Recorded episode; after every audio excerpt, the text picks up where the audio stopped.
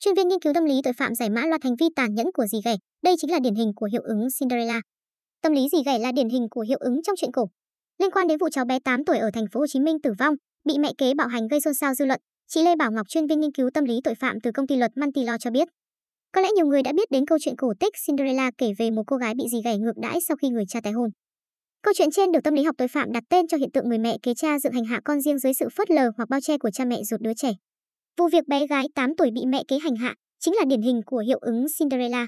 Võ Nguyễn Quỳnh Trang và anh TH đã cặp bồ suốt thời gian dài. Trang đã liên tục nhắn tin thách thức, đe dọa mẹ của bé A khiến mẹ bé nghĩ quẩn rồi uống thuốc ngủ tự tử.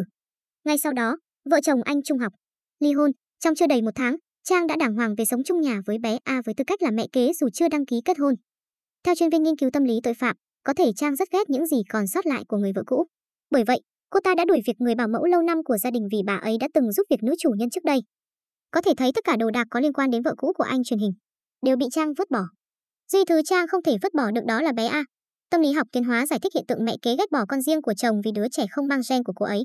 Nhưng trong trường hợp này, Trang ghét bé A còn vì trong mắt Trang, bé chính là hiện thân của mẹ bé. Sự tồn tại của A luôn khiến Trang liên tưởng về mẹ ruột của bé và tội lỗi của mình. Dù đã giành được anh TH, nhưng chắc chắn Trang từng bị nhiều người, trong đó có gia đình vợ cũ của anh ta mắng là kẻ giật chồng, phá hoại gia đình người khác. Tâm lý con người luôn nhạy cảm với sự kết tội của xung quanh. Để củng cố bản thân, Trang sẽ luôn tỏ ra bên ngoài là mình ổn, nhưng sâu bên trong vẫn tồn tại những xung động tiêu cực.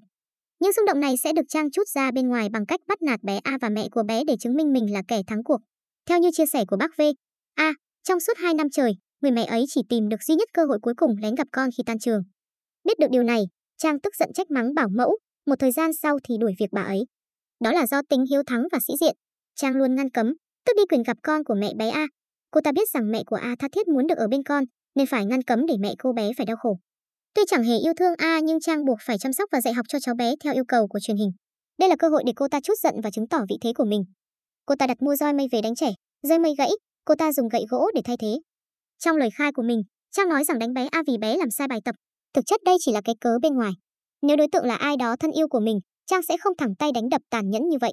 Lý do ẩn sâu phía sau những đòn roi này là tại sao tôi phải chăm sóc một đứa trẻ xa lạ. Sự có mặt của đứa con gái riêng này phá hỏng cuộc sống vui vẻ của tôi và chồng, nó là người thừa trong gia đình tôi. Sự vô cảm của người cha là một tác nhân. Bên cạnh sự ích kỷ của Trang, sự lạnh nhạt của người cha ruột càng khiến người ta lạnh sống lưng.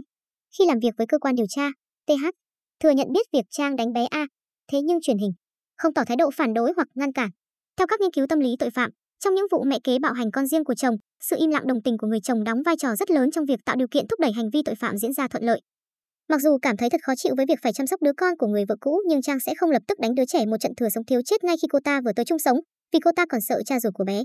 Do đó, điều đầu tiên cô ta làm là lặng lẽ theo dõi tình hình, bắt đầu với những gây sự nhỏ với đứa trẻ.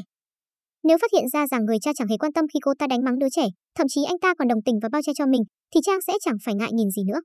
Mức độ bạo lực của cô ta sẽ ngày càng tăng, Trang đánh đứa trẻ hết lần này đến lần khác, vì không bao giờ phải chịu trách nhiệm gì và không cần phải lo về hậu quả.